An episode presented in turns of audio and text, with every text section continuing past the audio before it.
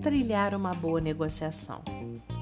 Para toda negociação é necessário, primeiramente, que ambas as partes estejam conscientes do risco e do retorno que cada novo negócio pode ter.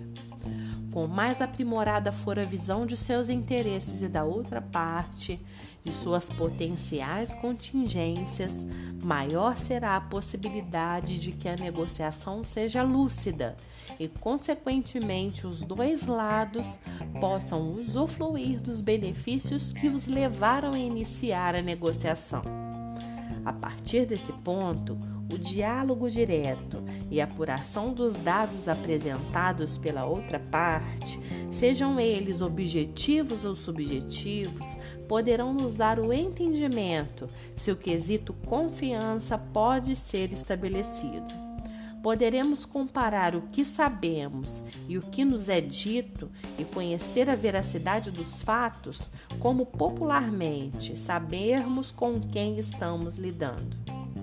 Se estabelecida a confiança, a negociação terá um fluxo contínuo, já que foi encontrada em ambos a segurança de que seus reais interesses estão sobre a mesa. O ideal é que a empresa tenha seus objetivos e interesses claros, para que a mesma não seja pega num cenário de falta de confiança que desestabiliza e enfraquece a imagem da empresa, impossibilita esta e possíveis outras novas negociações. O próximo passo então é conhecer o quão flexível é o outro lado e a elasticidade dos seus interesses, podendo aí cada um dos lados obterem sucesso, cada um conforme as suas condições.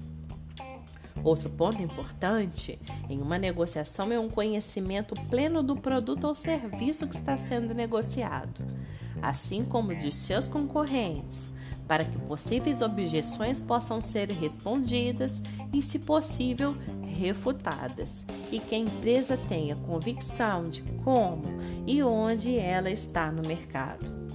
Se essas evidências estiverem elucidadas, as objeções serão mais facilmente respondidas e a negociação será um sucesso. Nem todas as negociações devem sempre ser fechadas. Por vezes, encontramos negócios e propostas que não são de interesses da empresa. E, como dito anteriormente, os riscos sobrepõem o retorno, de modo que o negociador precisa entender até onde ir e como e com quem ir.